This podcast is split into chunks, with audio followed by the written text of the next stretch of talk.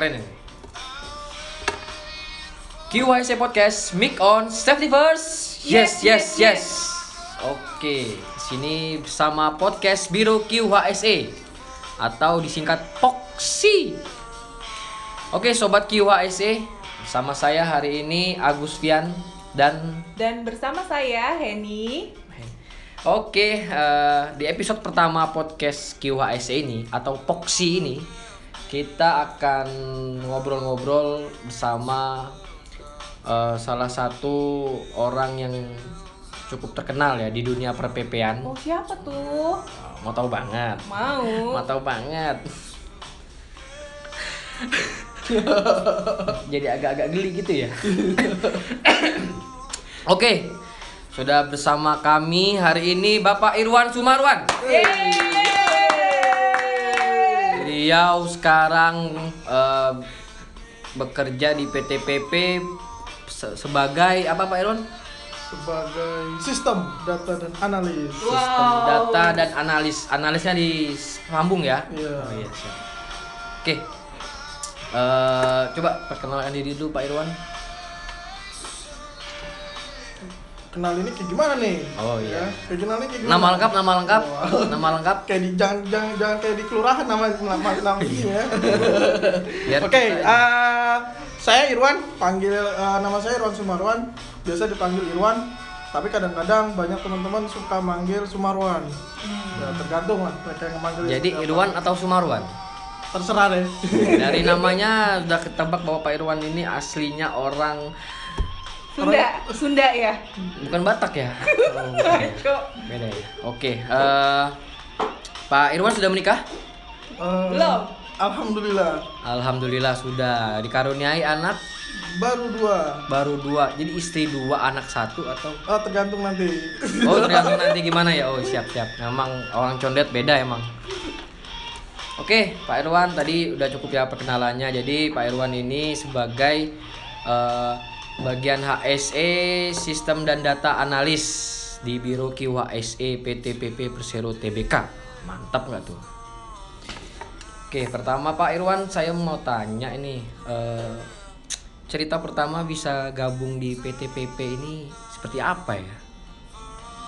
Wah, kalau pertama kali gabung kayaknya nariknya berapa tahun nih? Di tahun 2006. Wih. Oh 2006, kirain 1976. Wah, di 2006 tuh pertama kali eh, di cabang 3 di cabang 3 itu langsung ditempatin di proyek tapi waktu itu safety itu di, di PP itu wah masih inilah masih apa namanya eh, bisa dibilang masih mau menanjak baru melangkah istilahnya gitu. Baru mau pasang gigi satu gitu. iya baru pasang gigi satu Jadi masih meraung-raung gitu ya. Iya.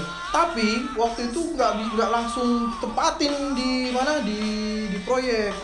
Waktu itu ada program cabang 3 itu perekrutan karena eh, apa namanya tim HSC ini yang baru kan ya di di, di, di PP ini. Jadi perekrutannya itu luar biasa. Dan eh, program cabang itu dulu mereka ada sistem kayak eh, kalau yang sekarang resminya OJT. Di sana juga ada OJT waktu itu di cabang 3. Ini yang jalurnya ini ya apa namanya yang bu- yang non yang non yang non ini yang non reguler saya masuk melalui eh, programnya melalui KKWT gitu Hmm. Oke, ya lanjut. Eh, di cabang itu dulu programnya ada OJT jadi waktu itu saya dua minggu di, di, di cabang itu belajar tuh.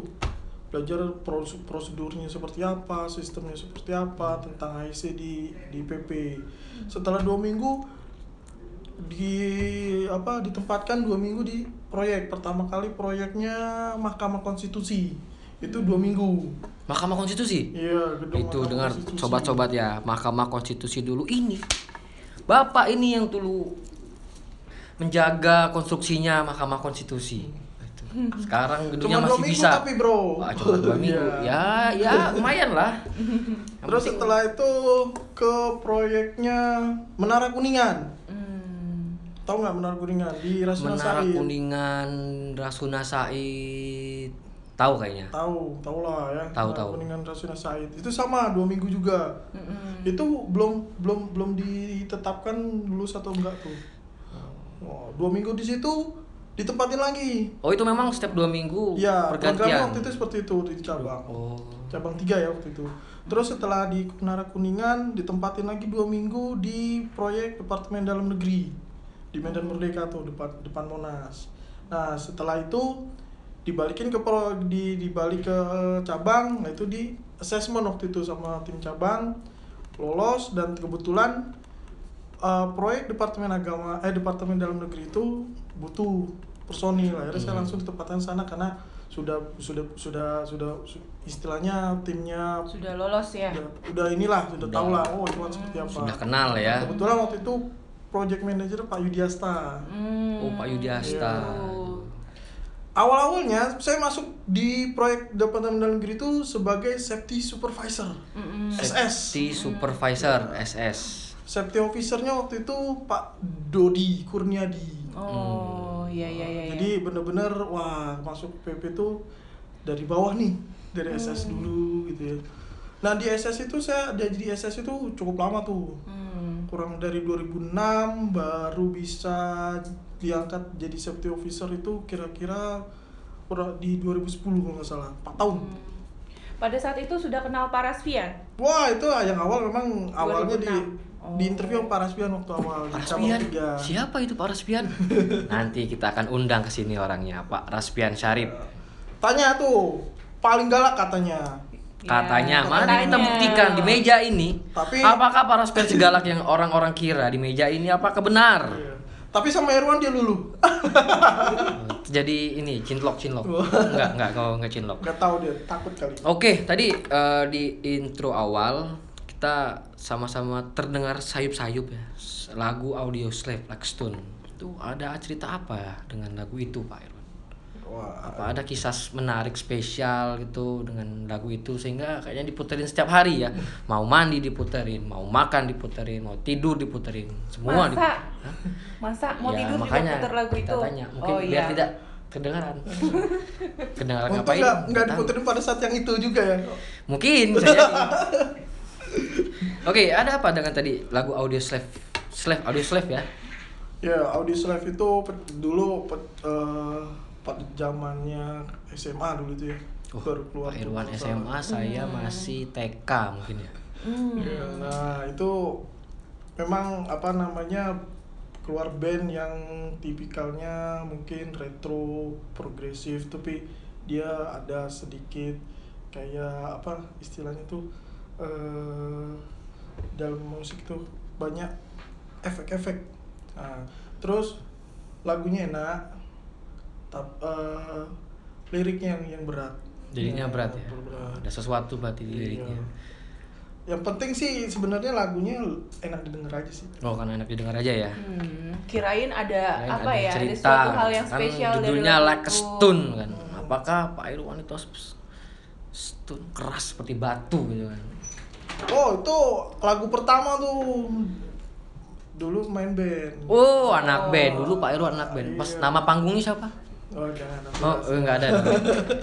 mungkin ada yang ingin dengar di iya. lagu-lagunya di Spotify mungkin ada. Belum ada ya waktu itu ya? Nggak ada Oh, Spotify. Masih belum- pakai belum ada. Masih pita kaset, pita kaset ya. Dulu saya sering tuh dengerin orang tua saya ngerekamin radio-radio dangdut. Oke, tadi Selanjutnya? eh jadi setelah Pak Irwan masuk ke PP, kemudian tadi jadi SS ya, safety Iya, supervisor. Terus perjalanan sampai sekarang eh, selama di proyek, selama bekerja di PP lah, selama bekerja di PP ada pengalaman menarik apa nih yang terjadi dengan Pak Irwan? Ah, pengalaman paling menarik waktu itu saya di projectnya eh, ada beberapa beberapa project yang menarik waktu itu. Yang pertama di projectnya eh, Jasa Marga kantor pusat Jasa Marga. Hmm. Wah di situ eh, kebetulan eh, project manajernya itu nggak perlu saya sebut lah ya. Tapi project manajernya itu beri saya apa namanya power penuh full gitu ya. Eh, mau kreasi apa pun mau buat apa pun itu diserahin ke saya dan dan apa kesempatan kayak gitu tuh langka tuh biasanya di proyek tuh waktu itu. Tapi karena ada project manajernya sungguh komitmen saya jaga jaga itu. Akhirnya saya buat semua inovasi-inovasi yang ada di project itu dipakai sekarang sampai sekarang standarnya. Itu itu paling menarik tuh. Salah satunya oh banyak salah satunya banyak banget tuh salah satu kalau banyak salah dua dan salah Iya, tiga. Iya banyak. Salah Kayak satunya susah tuh aja. ngomong itu. Eh, yang hal sepele aja lah. Waktu itu hal sepele saya waktu kit kantor yang dulu kan banyak masih musimnya green green construction tuh. Hmm. Wah banyak apa namanya eh, jendela-jendela tuh. Nah jendela itu kan harus ada hordeng atau apa kok jelek banget. Kok pakai hordeng? Iya kayak di kayak di kos-kosan. kayak- Dulu kos-kosan saya tuh hordennya itu masih sarung. masih masih bagus kayak kos-kosan. Kalau saya bilang kok kayak warteg. kayak warteg iya. Pas Iya. dibuka ayam goreng. Iya, Pas dibuka tempe. Pas Apalagi- dibuka gorengan. iya. Ini kantor apa warteg? Nah, akhirnya saya rubah tuh waktu itu di proyek saya tuh pertama kali pakai namanya stiker one way vision. One way Tapi di print dengan gambar-gambar menarik. Wah, akhirnya di situ dipakai di semua proyek waktu itu. Gambar apa tuh? Macam-macam tuh. Oh, Gambar-gambar- artis-artis, oh, gambar gambar yang enggak. Nah, itu itu simpel aja, sederhananya seperti itu dan banyak lagi yang lain. Oh, di situ. Oke. Oke. Nah, yang paling menarik nih, wah, ini yang paling menarik nih. Sampai Irwan, kamu gila, wah, pernah dikatain gitu sama PM. Hmm. Oh. Kenapa tuh Pak? Wah, Bagus waktu itu awalnya awal-awal proyek nih, proyeknya saya, saya nggak se- eh, waktu itu di proyeknya RSUD Koja waktu itu. PM-nya nggak usah sebut lah. Tit. Sensor, sensor, sensor. Tahu, Tapi tahu, tahu. tapi PM-nya itu bagus pak. Mister Jambul. Bukan. Tapi PM itu ini luar biasa dan dia penasaran juga sama saya. Di awal-awal proyek, awal proyek nih baru baru mulai bener-bener baru mulai, saya langsung melakukan training. Training apa mau tahu? Training apa itu? Wah, training e- evakuasi penanganan kecelakaan. Training evakuasi penanganan kecelakaan. Oh, itu Iya. diikuti oleh seluruh Seluruh proyek, eh, Proyek. seluruh tim proyek Seluruh tim dari proyek. dari OB sampai PM waktu itu Jadi di ruang rapat. dari OB sampai PM Iya, rapat. diberikan training terkait apa tadi? evakuasi Evakuasi penanganan kecelakaan, penanganan kecelakaan. terutama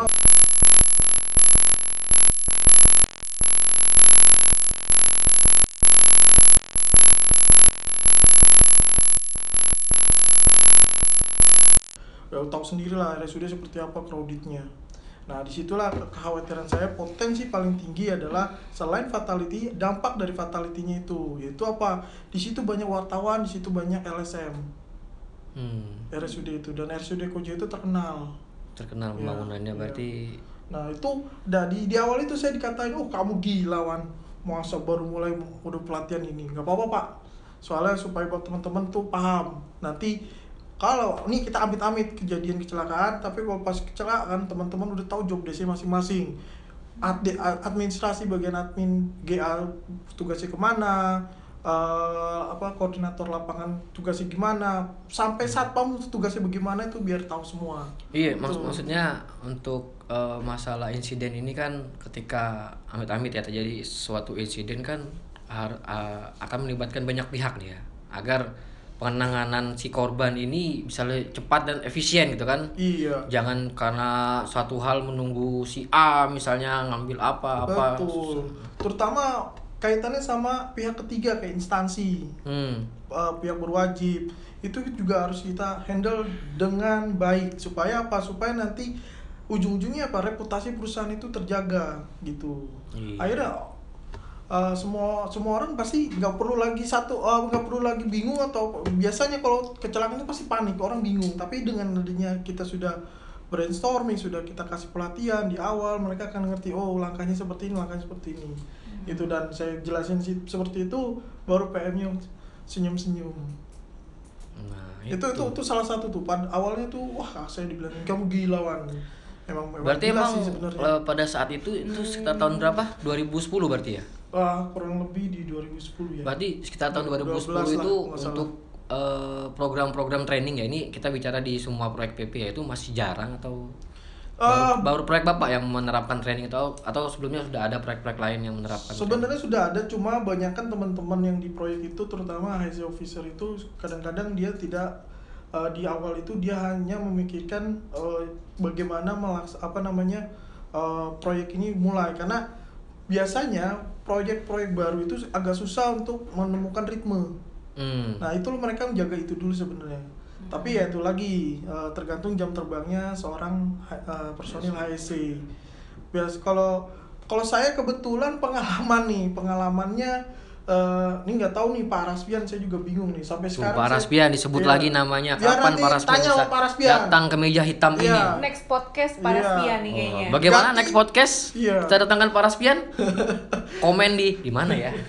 Terserah lah Nah. komen di mana. Irwan itu nggak pernah nggak pernah menyelesaikan proyek sampai selesai. Iya, Bapak ini kayak penguasa sekarang. Iya. Tidak menyelesaikan pindah. Nggak pernah. po- Jadi satu tahun itu bisa tiga kali pindah proyek.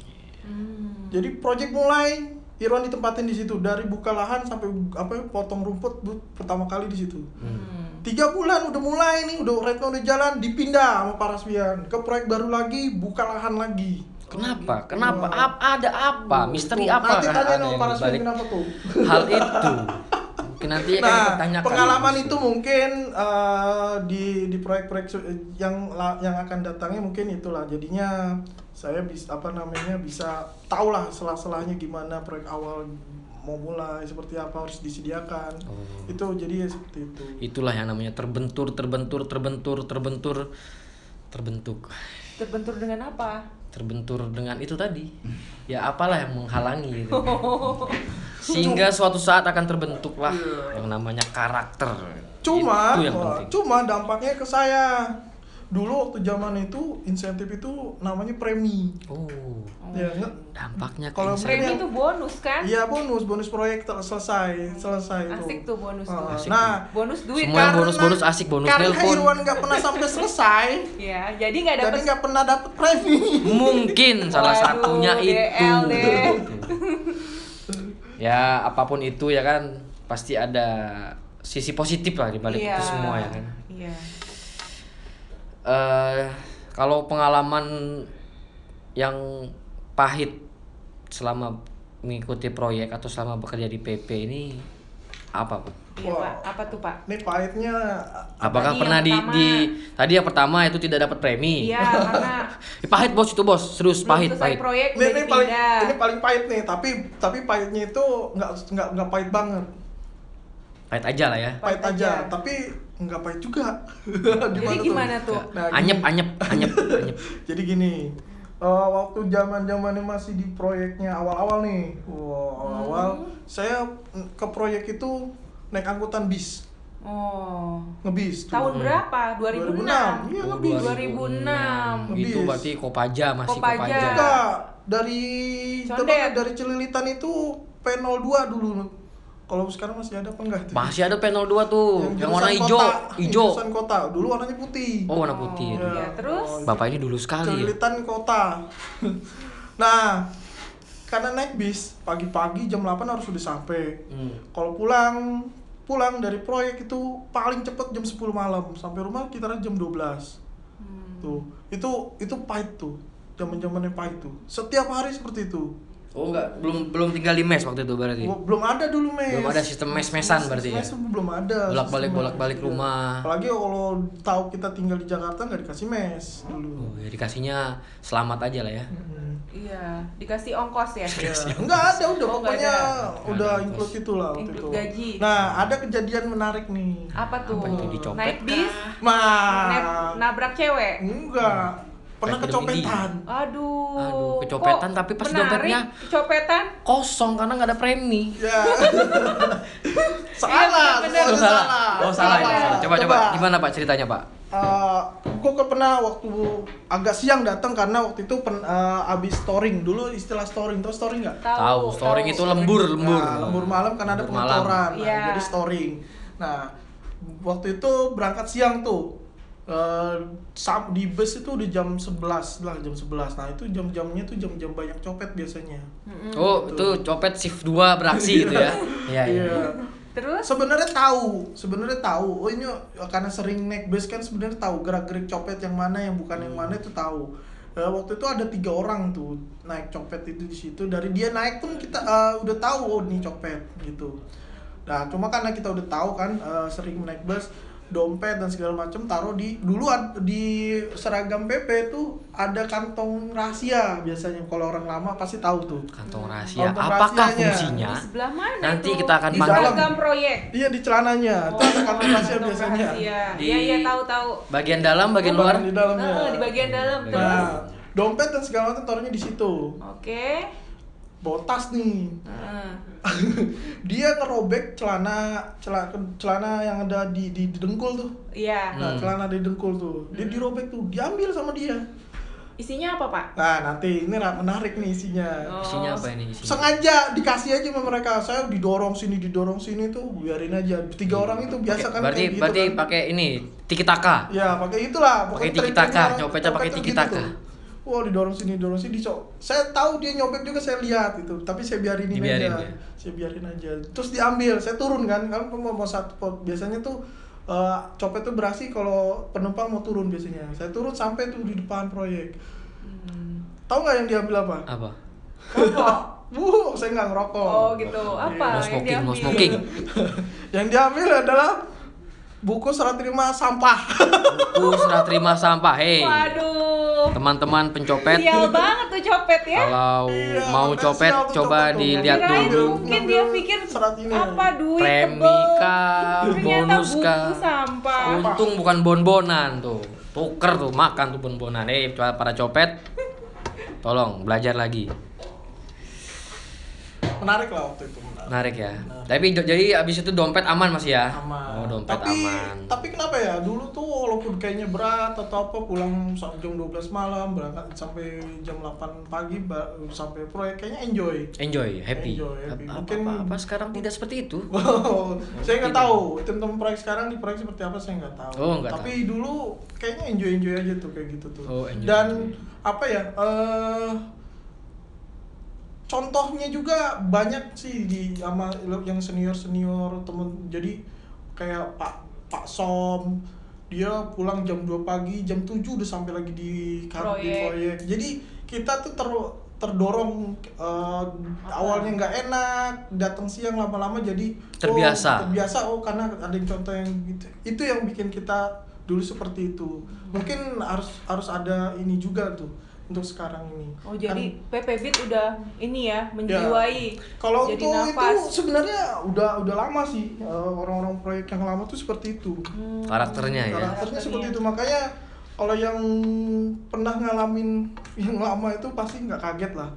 Oh, pulang jam 1, jam 2, jam 7 tuh udah sampai lagi di proyek itu udah nggak kaget. Itu udah hal yang wajar waktu dulu. Mm-mm. Dan mereka bahagia ya. Iya. Mereka Dengan bahagia. Pola, Dengan pola hidup- kerja seperti pola itu, bro. kerja seperti itu. Pulang pagi, pergi istilahnya tuh pergi belum ketemu matahari, pulang Pulang, mataharinya udah tidur. udah tidur.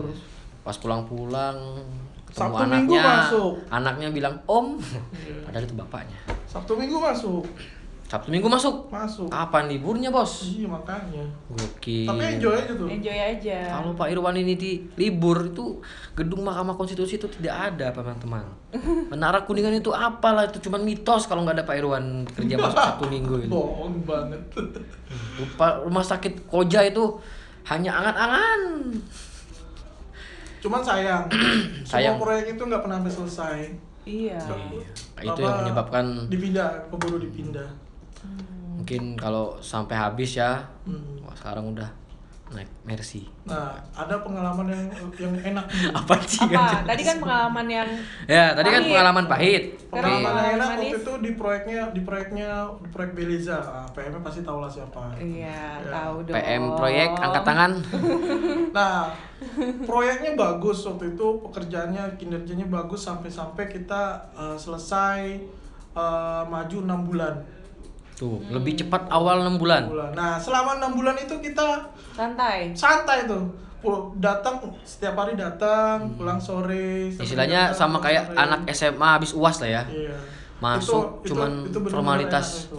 Hmm. Dan ya ke- kebijaksanaan PM lah yang yang yang yang yang, yang itu kan Karena berarti ada sebuah perencanaan Iya. yang matang di situ ya kan Pak PM-nya bilang "Eh, ini mau mau tiap hari eh bu- mau setiap bulan gaji atau sekali ke depan gitu Hmm. dan teman-teman minta kita tiap bulan gaji aja pak biar kita sering ket- apa, mas tetap ketemu wah Oh, itu iya. enak tuh Hmm. kebersamaannya saat itu luar biasa Iya. Tuh. sampai sekarang ini kita ada masih ada grupnya Tuh, kebersamaan adalah kunci teman-teman itu yang paling berkesan berkesan ya walaupun proyek sudah selesai yang Iya. harusnya sudah bisa terima sisa gaji bisa tidur di rumah enak tapi lebih memilih kebersamaan dengan teman-teman. Iya. itu yang membuat apa namanya eh, hubungan antar teman kerja itu semakin kuat. Oke. Ada pengalaman yang menarik lagi? Hmm. oh banyak nih. Nggak apa-apa nggak apa-apa. Kita masih ada waktu sampai jam 9 malam lah. Iya, pengalaman menarik waktu itu di proyeknya di Saint. Ke- kebetulan saya dapat tower yang lantainya 36 lantai. Saint Maurice di mana Saint Maurice Saint Maurice itu di Puri Ke- Indah. Puri Indah, Kembangan, Kembangan. Jakarta Jakarta Barat. oh Jakarta Barat ya Wow, di persis di samping tol Kebon Jeruk. Hmm. Oh, Jakarta eh, Tangerang Kebon Jeruk lah itu. gitu Nah, waktu itu posisinya hujan lebat. Angin kencang, saya lagi di posisinya di lantai 34. Lantai Waduh. tiga Pada saat itu pekerjaan sedang memasang bekisting plat lantai. Di depan mata persis itu satu lembar triplek panel film. Panel film, tahu yang tebal itu? Iya. Terbang, terbang sebuah angin terbang ketiup angin ke arah jalan. Waduh. Tol. Wah, itu ngeliat itu udah lemes. Tapi lagi-lagi alhamdulillah. masih dilindungi Tripleknya tripleknya mendarat di pinggir rumput bukan Ya di aspal. Kalau kalau mendaratnya di aspal, waduh, itu mobil lewat udah kawasan. Iya, apalagi kalau Itu trip- Alphard. waduh kalau Alphard yang lewat Yang memang lewat. memang waktu saat itu hujan deras kenceng apa angin kencengnya luar biasa tuh. So, Kalau bisa dibilang tuh waktu itu badai lah. badai ya Ya badai pasti Wah, berlalu itu. ya Cuma yang yang apa namanya yang langsung melihat langsung itu loh. Waduh, itu. itu dari lantai 30 itu 35 berarti. Kan Tiga- 34 iya. 35 tuh lagi dipasang. dari lantai 35 triplek panel jatuh itu wah kalau kena Iya. kepala aduh Mobil pecah itu. Mobil- Iya. Satu lantai berapa meter? 7 6 6 meter. Wow, mantap ya tingginya. silahkan dihitung sendiri berapakah beban yang setelah jatuh ke bawah oke eh selama berkarir di PP ini kan berarti kerja di PP udah berapa tahun pak? Wah, kalau di awal dari awal masuk PP dari 2006 2006 Nah, sampai sekarang sekarang 2020. sekarang 2020 14 tahun ya berarti ya Iya. 14 tahun sudah berkarir Tapi- di Berarti udah Tapi- SMP ya? berarti Tapi- 14 tahun udah SMP lagi gatel-gatelnya lah kalau istilah anak muda zaman sekarang itu tapi diresmikannya 2013 diresmikannya Iya. berarti selama 2013 ke belakang itu backstreet ya alias Kucing-kucingan. Oke. Ini kan Pak Irwan kita ngomong langsung ke ke safety ya. Kan eh, tadi selama berapa tadi 14 tahun 14 terakhir tahun, itu ya. langsung masuk ke PP bagian safety. safety Nah, perbedaan dari selama 14 tahun itu apa saja yang terjadi di apa namanya? Safety-nya PP itu seperti apa perkembangannya itu? wah itu jauh banget tuh dulu waktu masih 2006 itu pekerja masih pakai sendal jepit itu masih banyak Masih banyak masih 2006 itu. banyak itu susah ya itu lagi-lagi eh, merubah habit Habit. itu kan nggak nggak secepat kilat atau nggak bisa nggak segampang membalikan telapak tangan Iya, Iya. betul. Ya, nah itu kesabaran pernah kita suka malah suka apa diajak berantem lah dan segala macam di proyek itu wah, itu udah udah udah hal-hal yang benar-benar Lumrah lumrah lah sering terjadi Sering kekerasan. terjadi. Wah di Ancam, ngancam. sama, sama tukang dan segala macam itu sering terjadi. Padahal kita kan Niatnya baik ya? niatnya baik supaya orang itu nggak keinjak paku lah segala macam. Sampai sekarang ini udah luar biasa peru- perubahannya. Sampai uh, sekarang nggak perlu lagi ngomongin APD dan segala macam. Malah kita naik tingkat ke di standar seperti pekerjaan alat pengaman kerja itu sekarang. Iya. kalau dulu wow itu luar biasa. Pakai pakai helm itu juga sama pakai helm dulu kita merubah banyak tukang tuh pak biasanya pakai topi tuh topi-topi yang biasa di puncak tuh yang mang-mang pakai tuh topi apa namanya tuh Topi Kupluk. apa? Nah, topi kupluk tuh. Oh, Itu topi kupluk. kupluk yang di mang-mang suka pakai tuh yang malam-malam tuh kalau Oh, tukang villa villa villa. Ya. Ya, itu. Sekali ya topinya Iya. mama-mama villa Pak Irwan Itu ini. banyak banget yang pakai topi-topi kupluk itu. Kita suruh kita rubah dari helm, wow luar biasa. Hmm. Berubah, alhamdulillah berubah. Hmm. Topi kupluknya dipakai, helmnya dipakai. Topi kupluknya dipakai. Wah, luar biasa sekali. Sangat efisiensi ya hidupnya ya tukang-tukang ya. Bener-bener kreatif gitu. Agar tetap kepalanya hangat dan safety dia menggunakan dua-duanya. Bagus. Ya, itu perkembangannya. Terus dari sistem juga lumayan lumayan berkembang sampai sekarang banyak lagi karena tuntutan dari uh, klien, requirement dari klien dan Hmm. regulasi yang baru-baru juga sama. Uh, kalau saya lihat sih dari dibandingkan dengan teman-teman yang ada di BUMN karya lain itu PP cukup istilahnya per- apa namanya perjalanan itu bisa dibilang bisa cepat lah Cepat ya perkembangan untuk dunia safety-nya ya. Kalau menurut Pak Irwan, hal yang menyebabkan perkembangnya safety di PP itu cepat tuh yang paling kritikal tuh apa? Apa yang menyebabkan kok kita eh, lebih cepat gitu 14 tahun terakhir sudah bisa mengubah banyak habit-habit yang salah gitu. Ya, yang paling sangat-sangat berpengaruh adalah pandangan atau mindsetnya seorang project manager. Berarti eh, project manager, top manajemen di proyek lah ya, Project. berarti ya. Itu komitmennya seorang project manager itu yang paling pengaruh di proyek Proyek. untuk implementasi program-program HIC. Itu kunci. gitu. Project manager adalah kunci dari setiap Selama selama itu nggak ada percuma dari dari manajemen PP pun kalau kita komitmennya dan segala macamnya percuma kalau nggak ada uh, komitmennya di project manager. Hmm. Jadi memang tugas jadi PM itu berat, bro. susah-susah gampang lah ya. Iya.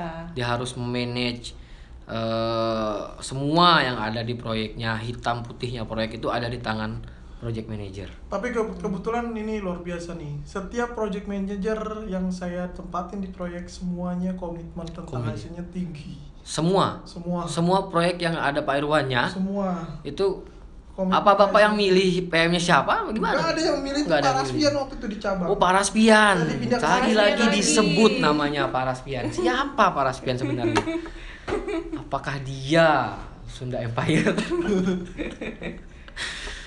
Oke, eh, oke, ini kan kita podcastnya ini eh ingin menarik kisah-kisah tadi itu ke dalam nilai-nilai perusahaan PTPP. gitu. Iya. Di sini nilai-nilai perusahaan PTPP itu ada lima yang disebut dengan PPBID Iya.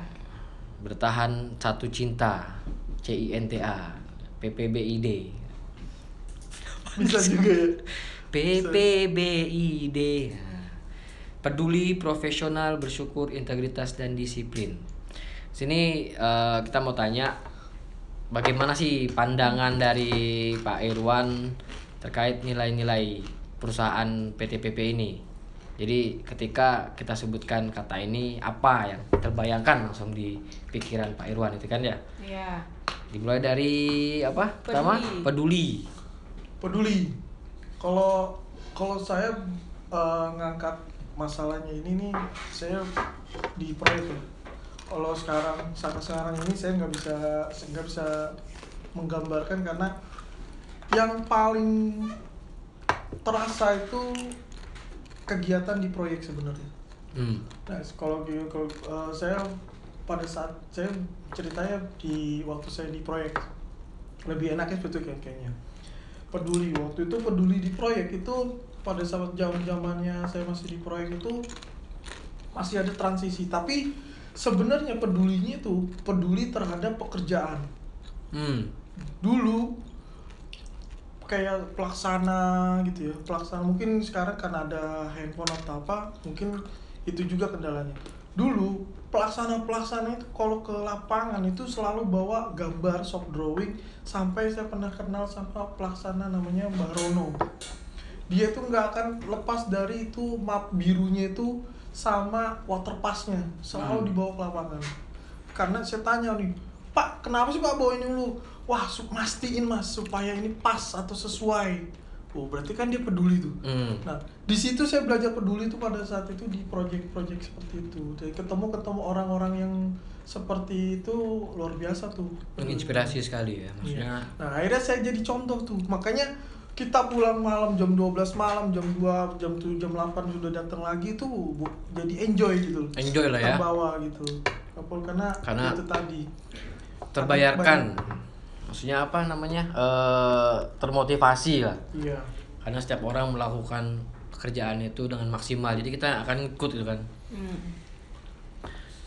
nah kalau misalnya masalah profesional seperti apa profesional poin kedua profesional Kalau profesional itu kita kerja sesuai dengan yang sudah ditet- ditentukan di dalam job desk. Mm-mm. Kemudian kita bekerja sesuai dengan target yang sudah ditentukan oleh pimpinan. Ini harus selesai kapan, ini gimana. Itu harus profesional dan harus bertanggung jawab atas pe- pekerjaan yang telah dilakukan. Ya. Ya satu lagi, eh, ya itulah pengalaman-pengalaman teman-teman yang di lapangan itu sangat sangat berpengaruh lagi eh, untuk apa suasana atau teman-teman di proyek seperti itu. Hmm. Jadi kita harus profesional. Ya. Saya jadi ini ya tidak fokus ya dalam makan kue Selanjutnya Pak Irwan, kalau bersyukur gimana? Nah, kalau bersyukur biasanya orang-orang itu kan bersyukur untuk kita harus uh, bersyukur kepada Tuhan gitu kepada Sang Pencipta. Sebenarnya nggak juga itu juga bersyukur ya salah satunya adalah kita di proyek pulang malam berangkat lagi pagi itu sudah bersyukur Hmm. wujud jari bersyukur itu gitu Hmm, hmm, hmm. Loh kita di sini bersyukur sekarang kita udah masih bisa bekerja, masih bisa bersumbangsi kepada perusahaan. Hmm. Itu salah satu bersyukur juga sebenarnya bukan dari bersyukur doa kita harus ibadah di la- di luar itu pun kita harus benar ada yang lebih lebih lebih bersyukur lagi yaitu tadi mungkin mungkin kuncinya untuk bersyukur ini itu husnuzon gitu ya berprasangka yang baik-baik ya karena kalau kita berprasangka yang tidak baik itu akan jadi suzon kan. Iya, semua betul. pekerjaan yang kita lakukan akan kayak aduh salah ini semua salah salah. Padahal kita tuh kurang bersyukur gitu kan. Iya. Oh, saya pernah eh, saya tadi cerita kan dari SS sampai office office jadi officer itu cukup lah paling lama. Itu saya nggak nggak nggak nggak nggak nggak ada rasa apa gitu Hmm. nggak ada rasa pengen ini pengen itu iri dan segala macem. Apalagi tahu wah ini orang baru tuh langsung jadi officer gitu. Saya udah lama kok nggak nggak jadi jadi officer. Ya itu tadi kan kita bersyukur oh sampai sampai sini saya masih di sini gitu. Dan ya itu tadi dengan bersyukurnya itu mungkin ke depan kan Iya. pasti ada ada yang satu hal santuy lah ya Hmm. karena proses itu tidak akan pernah mengkhianati hasil. Tuh kata-kata siapa itu? Iya.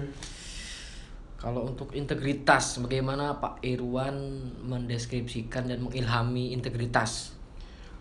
integritas itu sebenarnya pekerjaan itu bukan jadi beban sebenarnya. Itu yang salah satu kuncinya sebenarnya. Kalau pekerjaan jadi beban wah udahlah.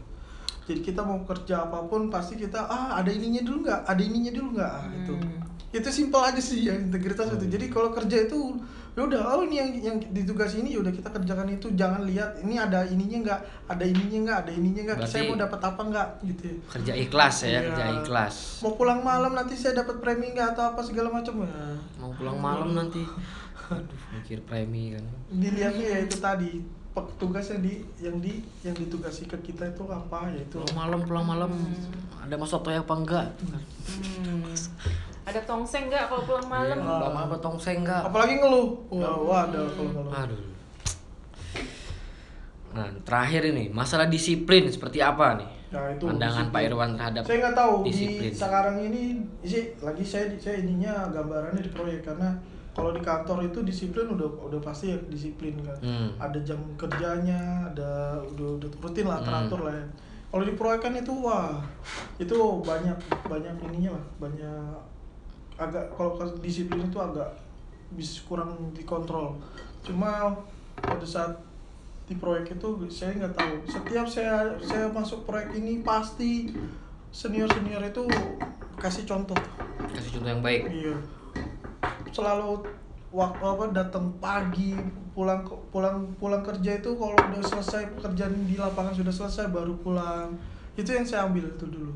Makanya itu lagi pulang malam pagi sampai lagi itu kayaknya udah hal wajar. Itu lagi terbentuk jadi disiplin di eh, dari dari cerita-cerita tadi ya eh, kita lihat bahwa eh, Pak Irwan ini selalu mengalami proyek itu proyek apa teman proyek-proyek yang mungkin baik bagus-bagus ya eh, Hmm, yang PM-nya, PM-nya bagus-bagus yang komit. terus teman-teman kerja juga yang berkomitmen peduli dan lain-lain segala macam kan Eh, itu eh, apa memang Pak Irwan eh, apa ya istilahnya tuh memang sebenarnya seperti itu adanya atau ada sa- satu masa di mana Pak Irwan tuh berada di proyek yang keras gitu. Maksudnya orang-orangnya keras terus PM-nya komitmen. Oh kalau keras atau proyek semuanya keras? Hmm. Apalagi kalau tahu orang-orang senior yang